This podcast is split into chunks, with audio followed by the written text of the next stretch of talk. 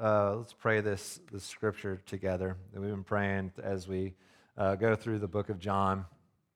And, uh, and, it, and it reads like this Philippians uh, 3 10 and 11. I want to know Christ and experience the mighty power that raised him from the dead. I want to suffer with him, sharing in his death, so that no way. Or, let's start over, all right? Okay, let's start over. I'm sorry. Okay. I want to know Christ and experience the mighty power that raised him from the dead.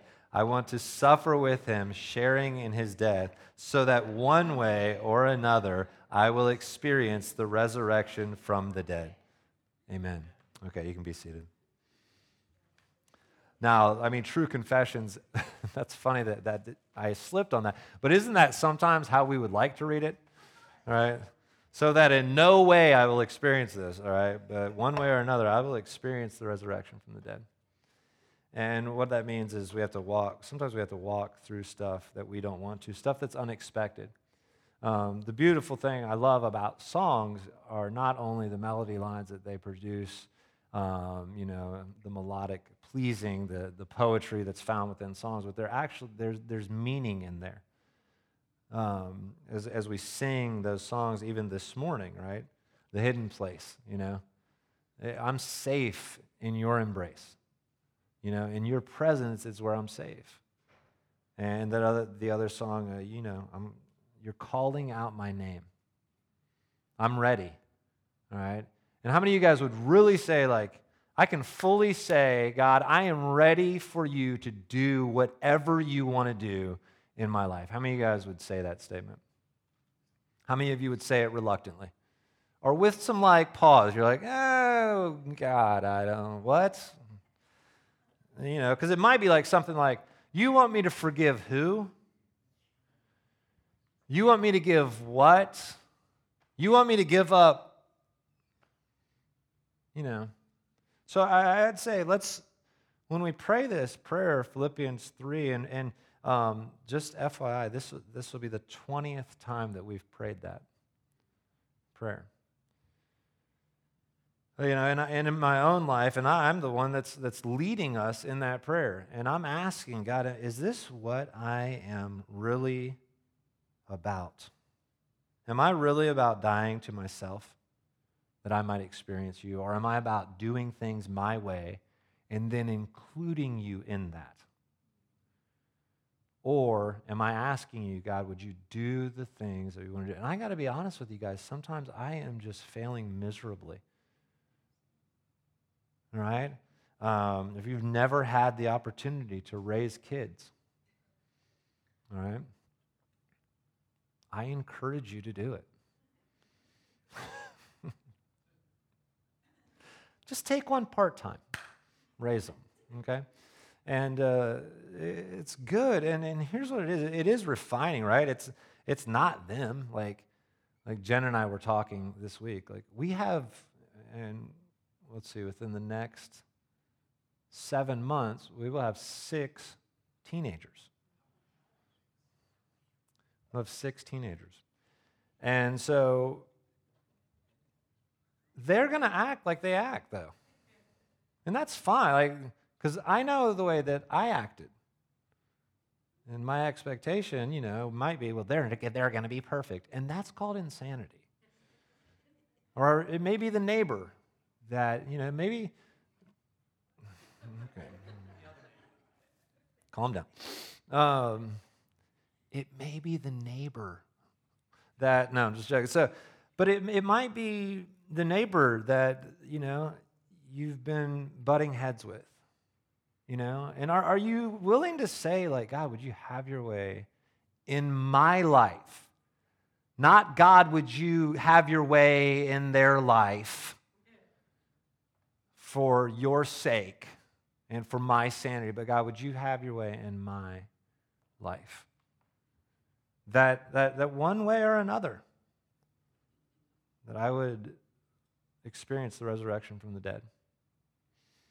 And here's what I, am convinced of is this as we experience this resurrection of the dead, um, the power of Jesus Christ in our lives, the Holy Spirit within us, I, am convinced of this that our, our lives through Jesus, uh, because of Jesus, bring life. Right? Because Jesus is the way, the truth, and the life, right? He's the way to God. In him, all being is.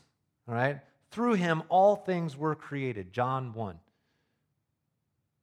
And so in him, there's, there is life. There is something that is different. There's something that is sustainable. And I'm convinced of this the more that we lean into him, the more we'll be like him. The more we rely on ourselves, we'll be like ourselves. And that's ourselves without Jesus. That's ourselves who are going to try to figure everything out. That's ourselves who are going to press through. That's ourselves who are going to parent on our own, not by the strength of Jesus, not with the patience of Christ, but on our own. Those are, who are going to neighbor on our own. And what we find, and I don't know about you guys, maybe you can relate with me, is that it just it doesn't end well. Right? Maybe sometimes we have these good little things that happen, but man, I just find that in my own life that when I'm relying on Jesus, I'm, I'm actually treating people better. I'm treating my kids better. Guys, believe it or not, I have yelled at my children. Yeah, I know. I know.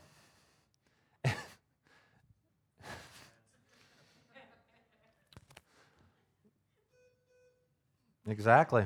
All right. All right. Uh, by the way, that is going to continue to beep throughout the entirety of the service, so don't be alarmed. Pun intended. All right. All right. Um, but before I begin today's passage, what I want to do is um, recall my dad spoke last week, and he spoke about um, Lazarus being raised from the dead. And so, what we see um, is this that, that Lazarus, is, Lazarus is raised from the dead. Um, and I'm going to give you the, the most simple synopsis, which is like repetitive, I know, but I'm going to give you that. And so Lazarus dies. This dude is no longer taking breath. Lazarus is dead for four days, and he's in a tomb. Jesus comes to the tomb and then commands Lazarus to come out by saying, Lazarus, come out. Now, all these are normal things up to that point that someone would die, that they would be in a tomb, and then we start getting into this mysterious kind of thing where Jesus comes up and he said, I mean, he says more, but, but he says at the, at the end of the, uh, what he says, he says, Lazarus, come out. And, uh, and there's people all around. And now we've talked about Jesus being the most differentiated person on earth, which means he doesn't um, let people's opinion about him steer what he's going to do. He is on mission. Um, he is compassionate. He is kind. He is gracious, but he is on mission.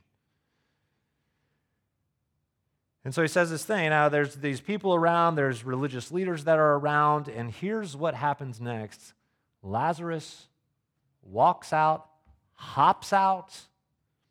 I'm not sure because he was wrapped, you know, in grave clothes, and he comes out and he's taking breath again.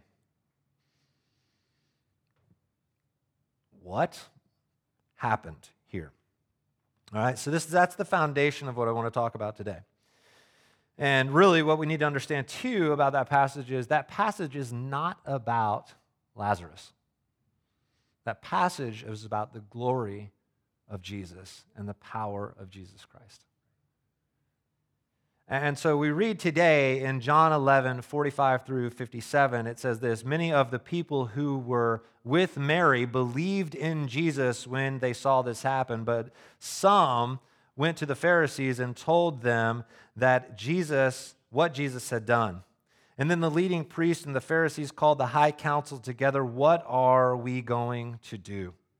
They ask each other, This man certainly performs many miraculous signs. If we allow him to go on like this, soon everyone will believe in him. Then the Roman army will come and destroy both our temple and our nation. Caiaphas, who was the high priest at the time, said, You don't know what you're talking about. You don't realize that it's better for one that one man should die for the people than for the whole nation to be destroyed. He did not say this on his own. As high priest at the time, he was led to prophesy that Jesus would die for the entire nation. And not only for that nation, but to bring together and unite all the children of God scattered around the world. So from that time on, the Jewish leaders began to plot Jesus' death. And as a result, Jesus stopped his public ministry among the people and left Jerusalem. He went to a place uh, near the wilderness, to a village of Ephraim, and stayed there with his disciples. It was now almost time for the Jewish Passover celebration, and many people from all over the country arrived in Jerusalem several days early so they could go through the purification ceremony before Passover began. They kept looking for Jesus, but they stood around in the temple they said to each other, What do you think? He won't come for Passover, will he? And meanwhile, the leading priests and Pharisees had publicly ordered that anyone seeing Jesus must report it immediately so that they could arrest him. Two takeaways today. Uh, the first takeaway is this power encounters must merge with faith. Power encounters must merge with faith. And so this is evident in the passage. We can see this in actually verses 45 and 46. It's very evident that this is a true statement or a truth statement. Because of this, Lazarus, and I want to go over this again, Lazarus walked, hopped, I don't know, out of the grave, was dead for four days, and then came out of the tomb. And then here's the reaction in verses 45 and 46. Many of the people who were with Mary believed in Jesus when they saw this happen. But here's what happens too 46. But some went to the Pharisees and told them what Jesus had done. You have two groups of people here. And these two groups of people, after Jesus' display of power, here is their reaction. The first group was happy and joyous and could not believe what they just saw. They couldn't believe it so much that they believed. Unreal what just happened, but it really just happened. We knew too that Lazarus was dead, and now he is no longer dead. And then you have the second group uh, who was upset, offended, uh, scared even. And this group walked away to tell the religious leaders they saw the unreal come to reality and they were scared. They didn't know what to do. They might have been upset. They might have been offended. They might have said, There's no way that that just happened. What kind of trickery might this be? The difference between the first group and the second group is this it's a, it's a word, five letters faith. That is the difference between the two groups. One had faith in Jesus, one did not have faith in Jesus. And so I love this. I love reading these stories. And I love reading historical stuff because I don't know about you guys, but I'm always on the right side of the decision, right? You know what I'm talking about? You guys ever think, like, if, if you're white in the room, do you ever think, like, I, I know that I would have marched with Dr. Martin Luther King Jr.? Like, I know that. Like, duh. You guys ever said that? I have. For sure. I don't know. Uh, like, you don't, you don't go back in time and, like, you know, I would hope that I would, but, you know, like, and, and we would, we look at this and we say, for sure I would have believed if I saw Lazarus coming out of the tomb, hey, okay, like, for sure I would believe. Anybody in that party with me? For sure. For sure I would believe. How could those idiots not believe? How could you be on the wrong side of civil rights? Oh my gosh. How could you be how could you believe because we all do it. See, I've learned for a minute is this that when, when you're positive that you would have reacted that way, I'm, I'm not sure that you're positive. But we have a decision to make now because these reactions that we see, it's over and over again, right? Jesus' power encounters always have a visceral reaction and a visceral response that goes way beyond intellect into someone's heart and soul. And so it, it's no different than what we've been reading. Every time that Jesus acts, there's two groups. Have you noticed that? There's the groups that are picking up stones, and there's the groups that are falling to his feet. That's what Jesus does. And, and I'm convinced of this that the scenario is still true today. That when the Holy Spirit acts today, there is still a visceral response that goes beyond intellect, but can involve intellect, but is beyond intellect. I heard a story, uh, I think it was this week or last week. This guy, uh, his name's Jay Pathak. He's the national leader of Vineyard uh, Association of Churches. All right? And so he was running what was called Alpha. And that's a course that you can go through. Actually, I think Highland Park is offering it now, but I think they're towards the end of it. We would love to offer it one day. Um, but it's a course that you go to, and they have this thing called the Holy Spirit Weekend. All right? And so this guy who was an engineer that was in the course uh, was going through learning about God, and that's what it basically is. It's basic foundation of who God is, who Christ is, um, and, and this. And then so you have a Holy Spirit weekend, and they invite the Holy Spirit to come, and this guy's coming. And he goes, he comes up to Jay, and he says, Hey, um, I just want you to know, like, I see that there's something that you're like building to here. And um, I just want you to know that I'm not going to be a part of that. And so Jay, who is super chill, says, okay, okay. And so they go on with the session and they say, hey, if you would like to be filled with the Holy Spirit, stand up. And this guy stands up. And so they go on. Jay walks over to him. And uh, I love hearing Jay Pathak tell stories. And uh, he says, um, So I, I thought you weren't going to stand up. And he goes, Well, he said, I heard you talking. He said, If that stuff is for real, he's like, basically, I'd be an idiot not to stand up. So, like, if the Holy Spirit can come in and, and empower me and, and, and make me, not make me, but, but point me in the way to become more like Christ, to be more compassionate to the people around, all these things, right, that the Holy Spirit comes, turns a heart of stone into flesh, all this stuff, right? I would be a fool not to do that. So he says, okay, cool. So he puts his hand on him and he just says, hey, you know, vineyard style very like chill. Hey, Holy Spirit, would you just come and be present? Come and fill him.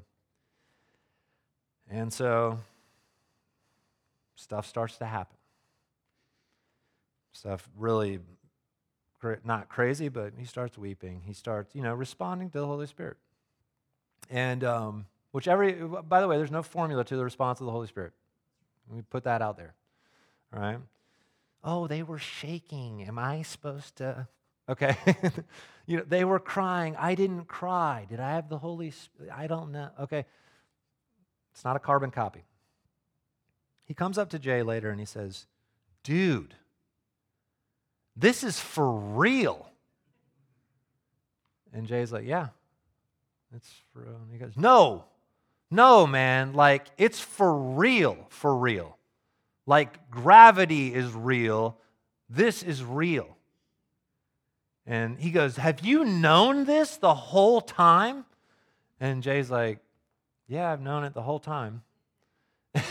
He's like, So this guy is completely changed. And here's what happens. And he, here's what I love about that story, too. My man walked in with no faith. I'm not standing up. And he took a small step and he stood up and he said, If that stuff's real, then I want it. And then he finds out it's real, it's really real. It's real like gravity is real. And so what I've been thinking about over the past uh, few weeks is this that that what is the what is the thing that drew you to Jesus? Compassion, love, kindness, power. It was, I mean, there, there, there's points where we have power encounters with Christ. And those power encounters are, are then found um, to be followed up by faith in Jesus. Because here's what I know is if this guy, and we've seen it, I've seen it before, is if this guy has a power encounter, is not followed up by faith with Jesus, he just had a power encounter. Well, do you think God would do that to a non Christian? Like they could have a power? God can do whatever he wants to do.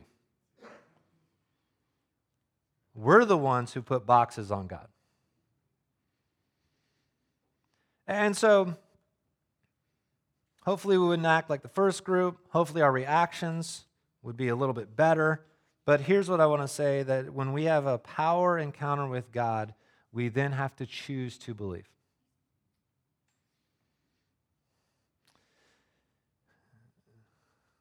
Now, John 14, 12 says this I tell you the truth, anyone who believes in me will do the same works I have done and even greater works because I am going to be with the Father.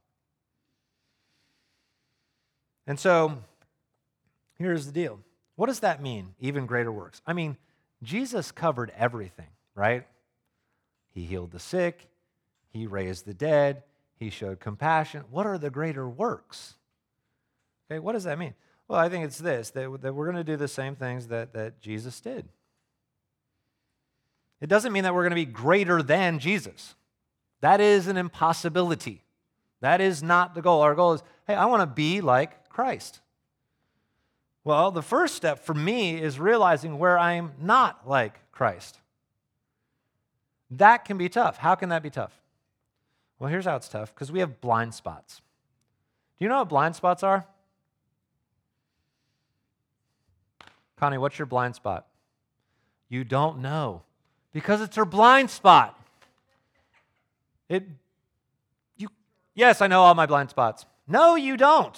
Literally, by the definition, you don't know. And here's what the deal is we have to be walking with people who can pick out our blind spots that uh, we might not like, but we realize that they're true. How many of you guys have had that reaction before? Dude, back up.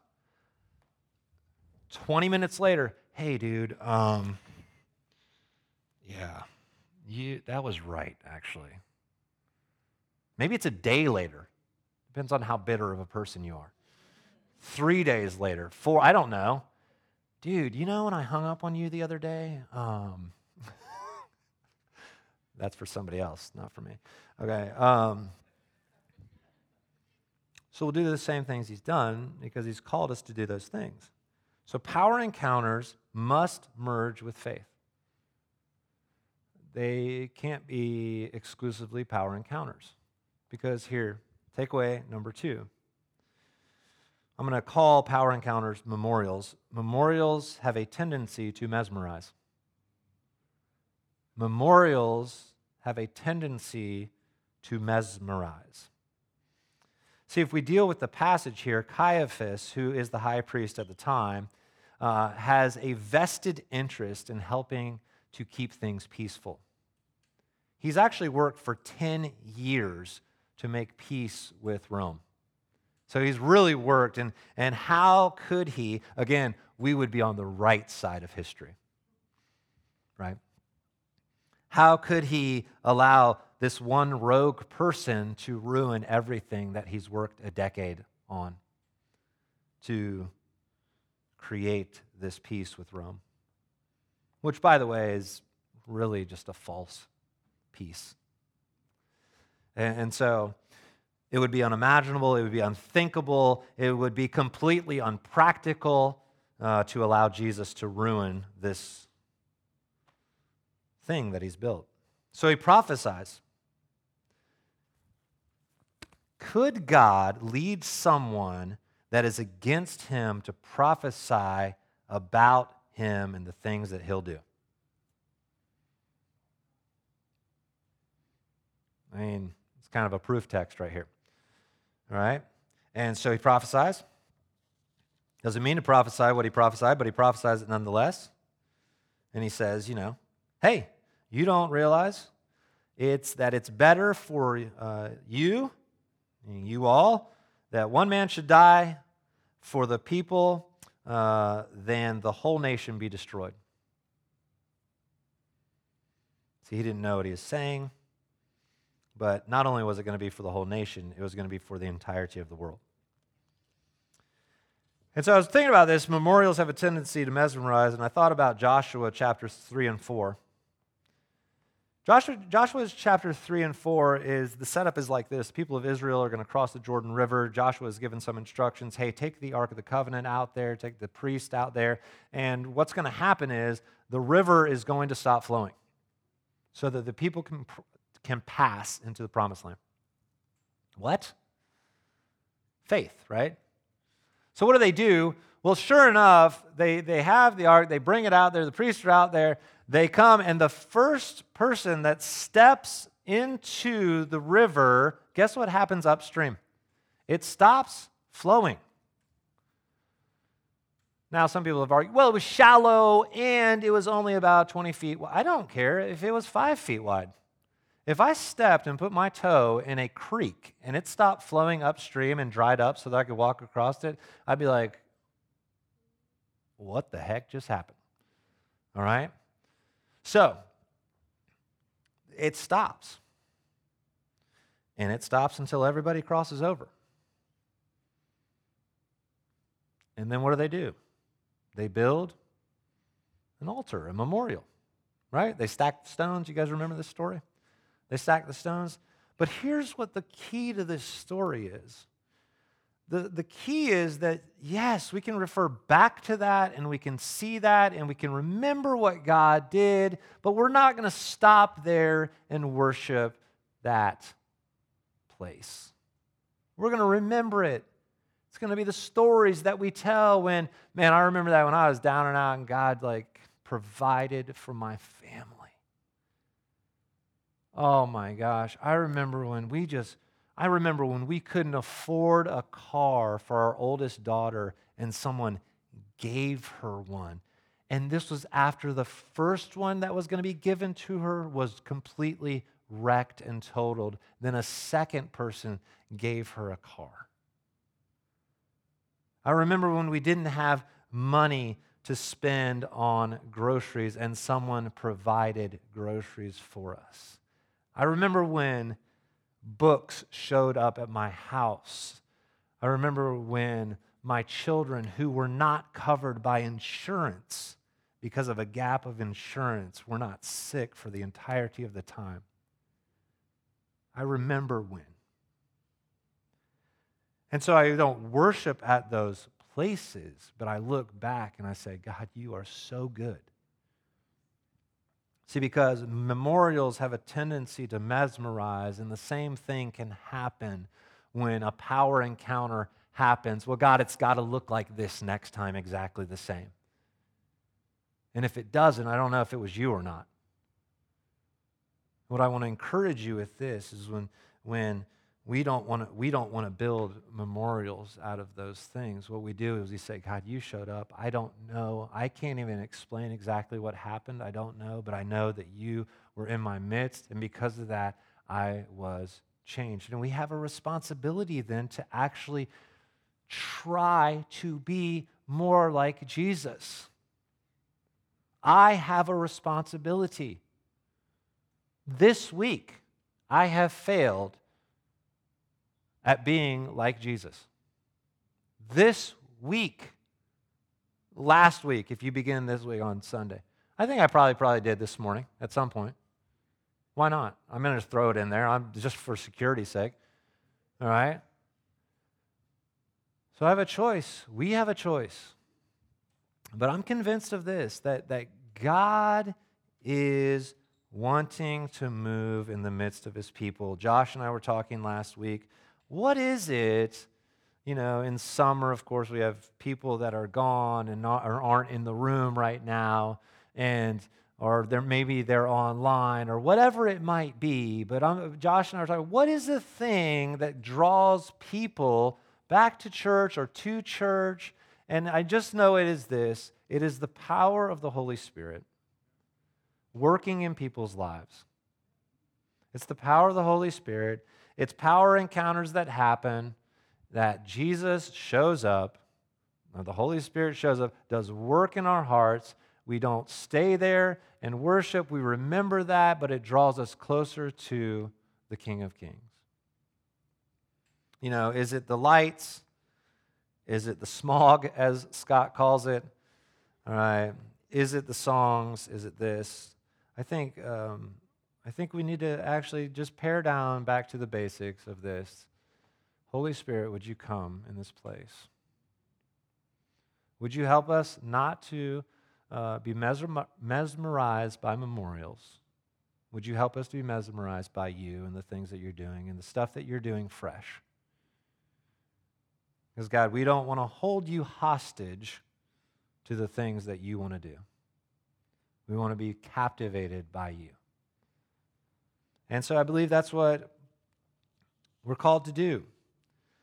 Lakeland Vineyard, that's you. Power encounters merge with faith, and then we disciple people. That's what we're called to do. And so, if you would, um, stand with me.